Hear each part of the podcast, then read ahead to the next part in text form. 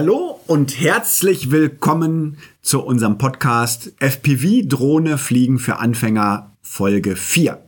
Heute geht es um die Drohnenkomponenten.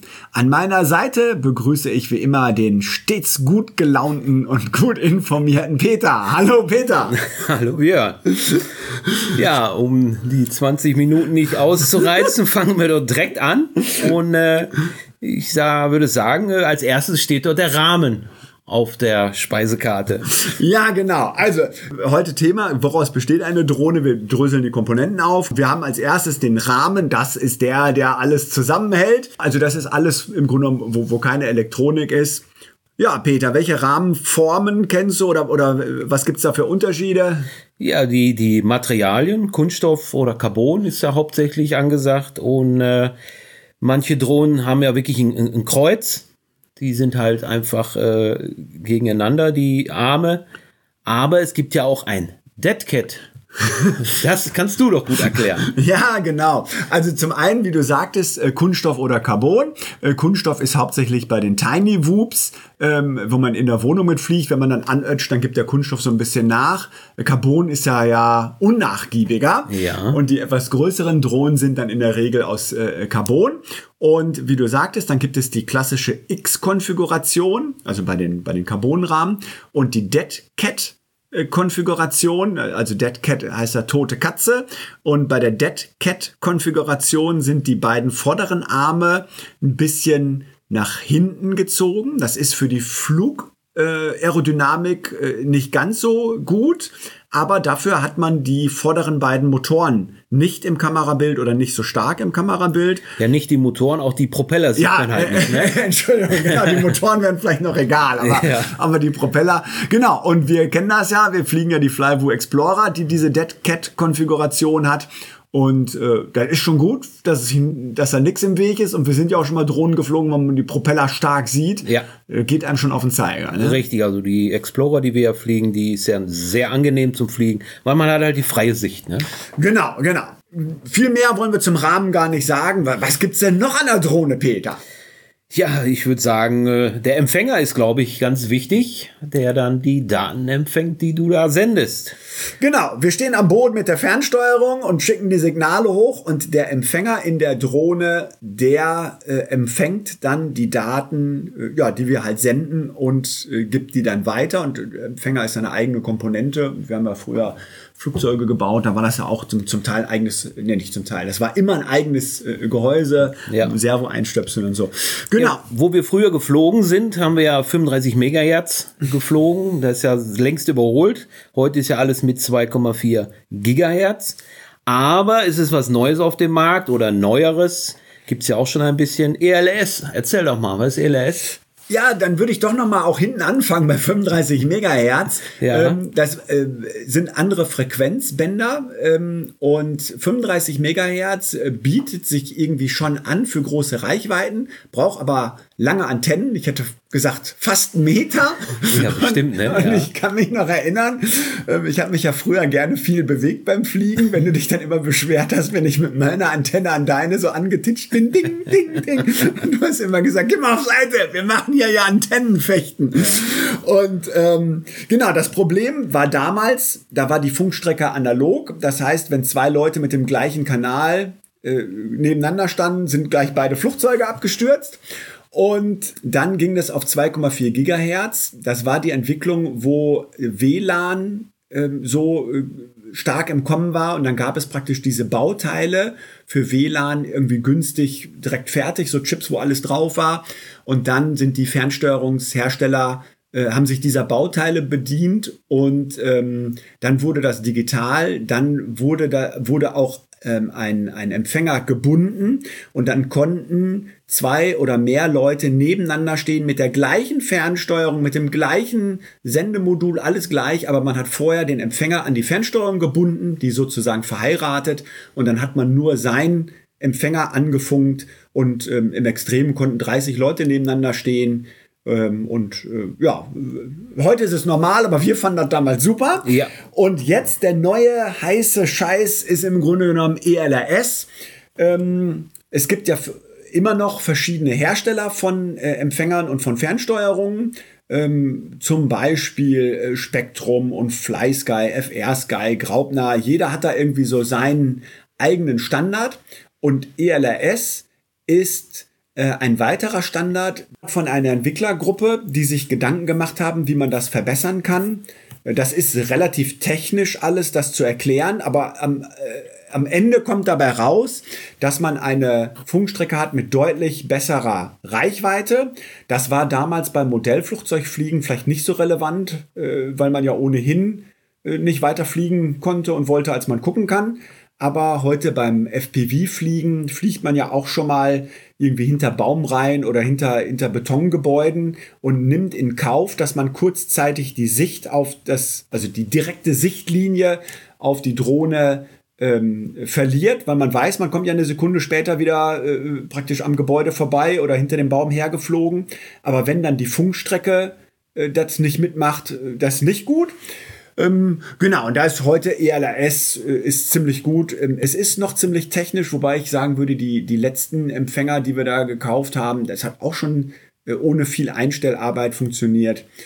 Genau. Also Aber der große Unterschied von ELRS zu 2,4 Gigahertz ist halt die höhere Reichweite, die man von einem Piloten wegfliegen kann mit der Drohne das würde ich sagen, das ist genau der höchste äh, ähm, äh, Nutzen, wobei ELRS auch sich dem 2,4 Gigahertz Band bedient, aber im Grunde im Vergleich zu, ich sag einfach mal allen oder fast allen anderen Standards, also es gibt noch Crossfire und, äh, aber im Grunde genommen der Hauptvorteil gegen allem, was sonst üblich ist, ist die erhöhte Reichweite und ähm, genau, das funktioniert ja ganz gut. Ich weiß gar nicht, bist du schon mal reichweitenbedingt wir, wir hatten früher einen Spektrumempfänger in der, in, der, in der Explorer, ne? Sind wir da schon mal runtergefallen?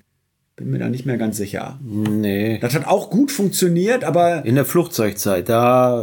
ei, ei, ei. Also mit den Drohnen war, war immer noch. Das hat immer gut geklappt. Ne? Aber ELS ist trotzdem, wie du sagst, also hauptsächlich die Reichweite. Man kann es auch noch konfigurieren, so dass es eine schnelle Wiederholfrequenz hat und bla bla. Genau, aber es ist eigentlich, wir können festhalten, es ist im Moment mit das Beste. Ja. Ja, jetzt geht der Empfänger ja eigentlich an den Flight Controller dran, der dann gegebenenfalls mit Kreisel oder Gyro ausgestattet ist. Ich kann da nicht viel zu sagen. ja, schön. Da kann ich dich gleich korrigieren. Es ist immer ein Kreisel drauf oder das englische Wort wäre dann Gyro. Genau, der Flight Controller managt im Grunde genommen alles. Bei dem ist äh, ein Kreisel mit auf dem Board. Ähm, äh, ganz, ganz, ganz früher und heute auch noch in Verkehrsflugzeugen ist es ein echter Kreisel ähm, der dann durch die Masseträgheit äh, praktisch erkennt, wie sich die Fluglage ändert. In den FPV-Drohnen steckt in der Regel ein elektronischer Kreisel. Das ist ein ganz kleiner Baustein und der erkennt dann halt, wenn sich die Lage der Drohne ändert und wie sich die Lage der Drohne ändert und gleicht das mit dem ab, was der Pilot sich da wünscht und ähm, korrigiert dann die, die, die Fluglage der Drohne so, dass es genau zu dem passt, was der Pilot an, an Eingaben macht. Ähm, und wir kommen gleich noch drauf, was der Flight Controller noch alles so macht, aber wir springen vielleicht mal weiter. Ähm, und, und dann, wenn wir die anderen Komponenten haben, dann erzählen wir, was der Flight Controller mit den anderen Komponenten alles anstellt. Ja, dann, ich würde sagen, gibt es noch eine Kamera. Ich sag mal, äh, analog, digital fällt mir dazu ein. Ei, ei, ei. genau, hier wird wieder alles kompliziert gemacht. Wir haben ja bisher oft uns für analog ausgesprochen, äh, hauptsächlich aus Kostengründen.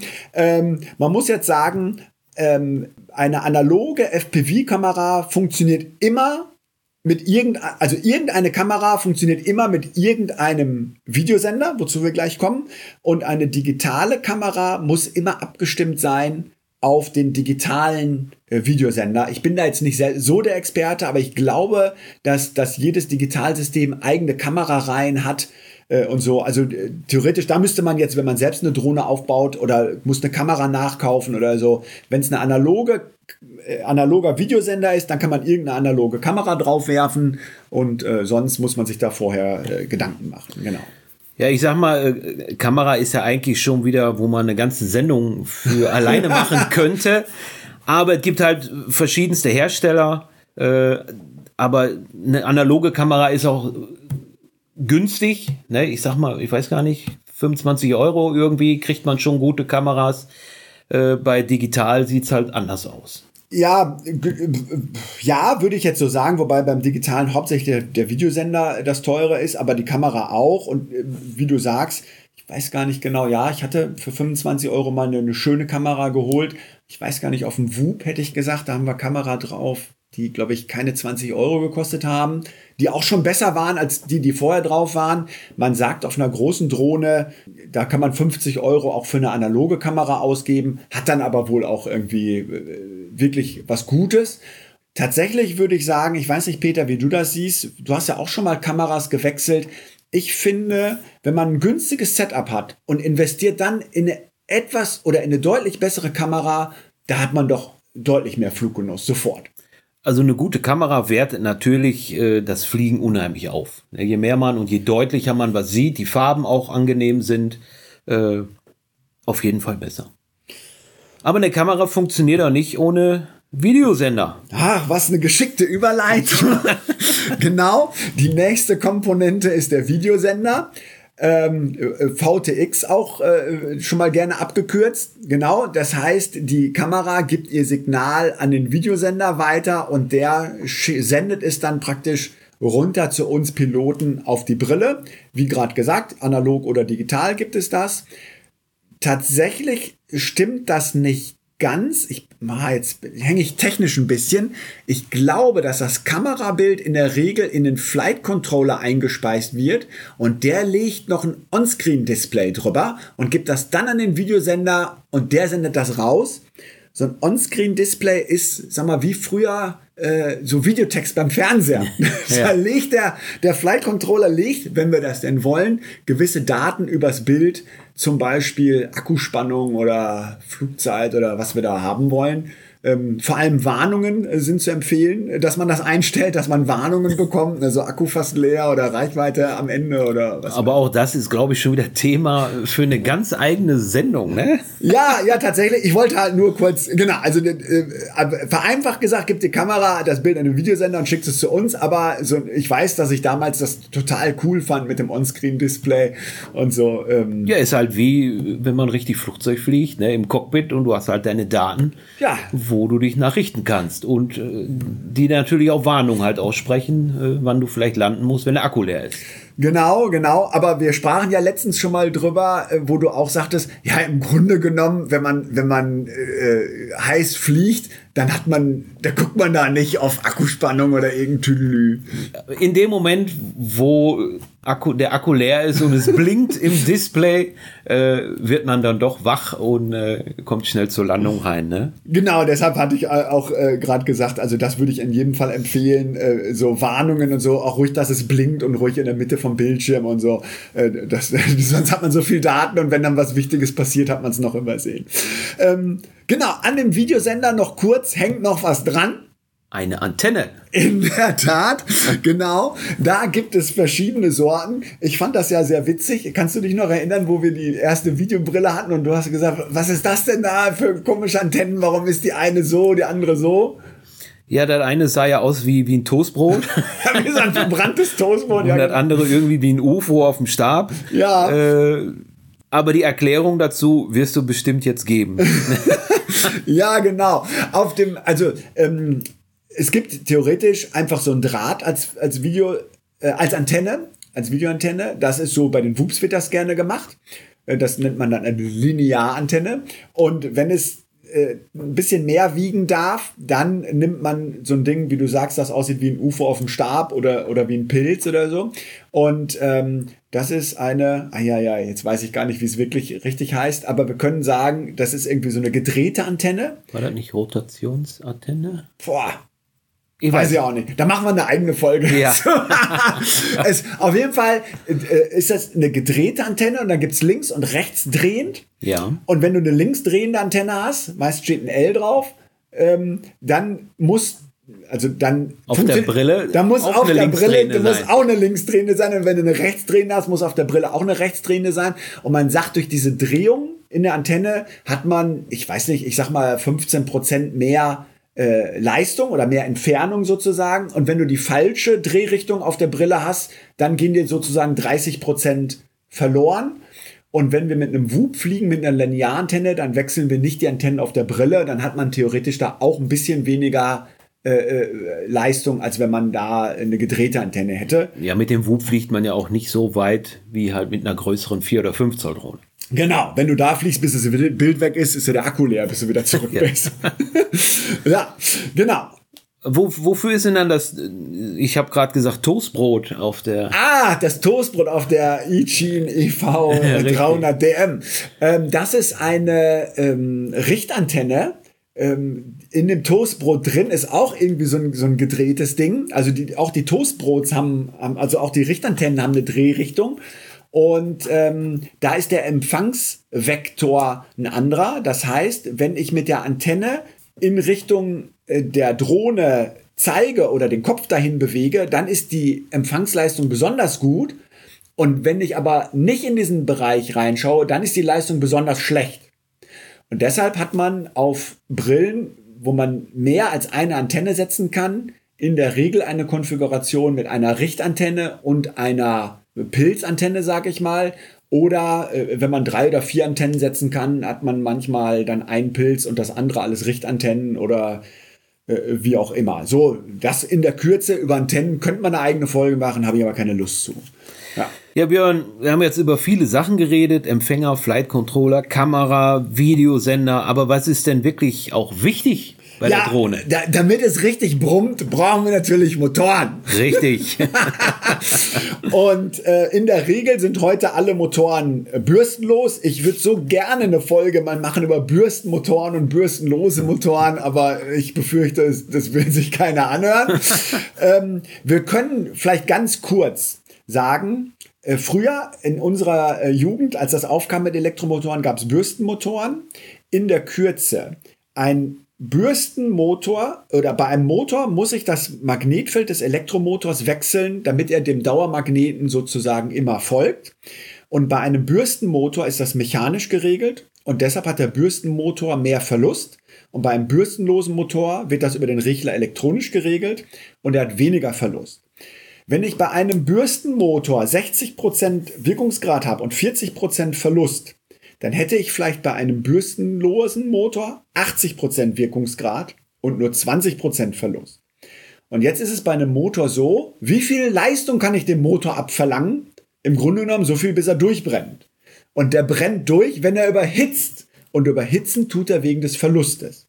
Und weil der bürstenlose Motor so wenig Verlust hat, kann man mehr Leistung drauflegen. Und damit kann man bei gleicher Baugröße von einem bürstenlosen Motor vielleicht den doppelten Strom drauflegen und kann aber die zweieinhalb oder dreifache Leistung rausbekommen. Und deshalb benutzt man heute in der Regel nur bürstenlose Motoren. Und deshalb ist dieses geile Hobby überhaupt erst richtig möglich. Ja, wenn ich nochmal an die Flugzeugzeit zurückdenke, wir haben ja da auch mal Experimente gemacht damals mit äh, Bürstenmotoren und haben es ja direkt eingestampft und haben wieder die üblichen lauten Verbrenner eingesetzt. Aber wo dann die ersten Brushless-Motoren, bürstenlosen kamen und wir haben da Experimente gemacht, da waren wir so begeistert, da so viel Leistung äh, da angelegt hat an der, an der Schraube. Wir haben ja alles gewechselt. Wir haben ja keine Benzinmotoren mehr gehabt zum Schluss. Ja, und jetzt, wie gesagt, ist ja auch nur noch die Drohne äh, am ja. Start. Genau, und äh, äh, so ist das ja, äh, oder so war das ja damals, wo die Technik neu war. Ich hatte noch überlegt, ich weiß nicht, ob du dich noch erinnerst, ich meine, der Sprinter war das erste Flugmodell mit bürstenlosem Motor. Ich hätte gesagt, da haben wir für den Motor über 70 Euro bezahlt und für den Regler auch nochmal über 70 Euro. Und heute hätte ich gesagt, würde man bestimmt für 60 Euro beides zusammen. Beides zusammen, ja. und wenn nicht sogar noch mit mehr Leistung. und, und, also genau und ähm, genau und äh, aber äh, ich hoffe, euch wird das G G Gerede der alten Leute nicht so langweilig. Ähm, ihr, genau, aber deshalb äh, ist so viel Leistung drauf, genau. Aber jetzt fliegen wir ja Motoren bürstenlos und wie du gerade schon gesagt hast, braucht man dafür einen Regler. Genau, der Regler muss den Motor steuern und da braucht man natürlich für einen bürstenlosen Motor auch einen anderen Regler als für einen Bürstenmotor, aber das soll euch ja auch alles nicht äh, kümmern. Ähm, und tatsächlich ist es so, wir haben vier Motoren, man braucht auch vier Regler und die älteren Drohnen ich hätte fast gesagt, wenn ihr im Internet auf alte Bilder guckt oder so, da könnt ihr zum Teil noch sehen, dass man früher an jeden Arm von dem Rahmen einen Regler aufgeklebt hat oder aufgeschrumpft oder was. Heute hat man eigentlich Regler, wo vier Regler auf einer Platine sind und praktisch er hat direkt alle vier Regler drauf. Und bei Whoops hat man nicht nur das, sondern Peter, was hat man beim Whoop? Beim Whoop ist alles auf einer Platine. Der Empfänger, Flight Controller, Videosender und der Regler. Ja. Ist ein Ding, ne? Wie und, das funktioniert. Und, und nicht nur ein Regler, vier sind drauf. Vier Regler sind drauf. Wenn man die Sachen dann, dann, einstellt, man kann auch auf die Regler, wenn man äh, Langeweile hat, kann man auf die Regler neue Software aufspielen. Dann sieht man auch tatsächlich, man hat vier Regler drauf. Man könnte theoretisch auf jeden Regler eine eigene Softwareversion aufspielen und so. Also es ist echt ein Dingelchen äh, dass man auf eine Platine so viel drauf äh, quetscht, sage ich mal. Ach so, ich hatte gerade noch vergessen, weil du jetzt sagst mit dem Videosender auf der Platine. Ähm, ein schönes Kamerabild bringt einmal die Kamera und aber auch bei einem analogen Setup, wie, wie wertig der Videosender ist und wie gut das alles harmoniert und entstört ist. Und weil du gerade sagtest, alles auf einer Platine. Ich fand bei dem ersten Whoop, den wir hatten, und bei dem aktuellen, bei der aktuellen Version, die wir jetzt fliegen, wir fliegen ja von Happy Modell, den, ich glaube X12 heißt das Board oder was, irgendwie kostet um die 60 Euro, äh, wo ein ELS-Empfänger drauf ist und, und ein äh, Videosender auch. Da ist das Videobild so viel besser als bei dem ersten Board. Also die schaffen das auch auf so ein Board, das auch alles relativ störungsfrei unterzubringen. Man ja, muss aber auch sagen, der erste Whoop hat ja auch noch äh, Bürstenmotoren drauf. Ne? also ja, den meinte ich, der zählt nicht, der zählt nicht. Nein, ich meine schon der, die, die, die Trashcan, die, die erste. Ja, genau. Aber nein, äh, so ist das. Also da scheint die Entwicklung immer noch weiterzugehen. Richtig. Und wir sprachen letztens über digital und da haben wir auch noch gesagt, wir warten eigentlich noch drauf, dass der erste WUP kommt, wo auf dem WUP noch ein Digitalsender drauf ist. Ja, und das ne? kommt noch. Pass mal auf. Ja. Ist, die, die Zeit wird's bringen. Gut. Also, das sind die Ausblicke für die Zukunft, aber wir haben noch zwei kleine Komponenten, äh, die, auf die wir noch eingehen wollen, die nicht jede Drohne hat, aber die so nice to have sind. Peter, was wünscht man sich denn noch? Also eigentlich, äh, du hast ja als Punkt 8 GPS, aber was ich mir wünsche, ist eigentlich Punkt 9 äh, ein Pieper. Ja, Kurz zu dem GPS, was du dir nicht so wünschst. Da hatte ich ja schon was zu gesagt. Also das funktioniert irgendwie so halbwegs, aber es ist auf, ein, auf, aufwendig einzustellen. Und ich weiß nicht, ob du dich erinnerst, äh, der, so, der GPS macht ja auch oft Probleme, äh, äh, dass dann äh, irgendwie, wenn der Videosender funktioniert, dann, dann kriegt er keinen Satellitenlog und dann muss man das Kabel abschirmen und also das ist kein Selbstläufer, sag ich nee, mal, genau. GPS. Äh, genau, aber das gibt's und das erzählt dann dem Flight Controller, was, was es meint, wo es ist und, und so weiter. Genau, und das, wo du gerade sagtest, was, was wirklich eine Erwähnung wert ist, ist der Finder oder, oder Pieper oder Buzzer. Und theoretisch Pieper oder Buzzer heißt, dass er piept, wenn der Flight Controller ihm das Signal gibt. Da hatten wir letztens gesagt, das können die Motoren auch. Ja, der Pieper kann es vielleicht ein bisschen lauter. Aber ein Finder ist im Grunde genommen ein Pieper, wo ein kleiner Akku drin ist.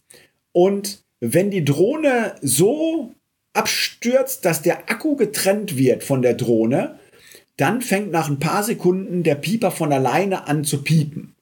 Und da würde ich sagen, also ich kenne jemanden, der sich wünschte, er hätte das Ding an seine Drohne dran geschraubt. Ja. Äh, ja da und da, wo wir letztens äh, stundenlang gesucht haben. Ja. Und äh, da hätten wir weniger suchen müssen und hätten am Ende die Drohne auch gefunden. Manche Finder oder Pieper haben auch, glaube ich, noch eine LED, die schon mal leuchtet. Richtig, richtig, genau. Äh, äh das äh, schadet auch nicht, wenn man das auch noch äh, optisch sieht. Ja, und wenn man eine Drohne hat, die, die einem am Herzen liegt, sage ich mal, und die, die eine Baugröße hat, wo jetzt, ich weiß nicht, was es wiegt, da vier Gramm vielleicht oder was, äh, wo die jetzt nicht ins Gewicht fallen, dann ähm, ist so ein, so ein Finder für zwischen 10 und, und, und 18 Euro oder was kostet der vielleicht, ist wirklich gut angelegtes Geld. Ne? Ich denke auch, selbst für 20 Euro. Äh die Drohne ist, äh, tut schon weh, wenn sie weg wäre. Ne? Also den, den, den, den Pieper würde ich sagen, ich weiß gar nicht, ob ich schon mal den Akku getrennt hatte, aber ich habe schon mal den, den also den habe ich oft gebraucht. Ne? Wir haben auch schon mal einen Absturz gehabt, wo dann der Akku auch wirklich von der Drohne getrennt war. Ja. Und äh, der Pieper dann ja auch an war. Äh, wir wussten, wo wir waren, aber wenn wir jetzt hätten suchen müssen, wäre das auf jeden Fall super gewesen, dann, dass der trotzdem gepiept hätte. Ja, genau. Ich weiß gar nicht, ich, hatte das nicht mehr so in Erinnerung, ob wir das jemals hatten, aber du meinst, wir hatten das schon mal. Wir haben schon einmal gehabt, Ja. dass der Akku.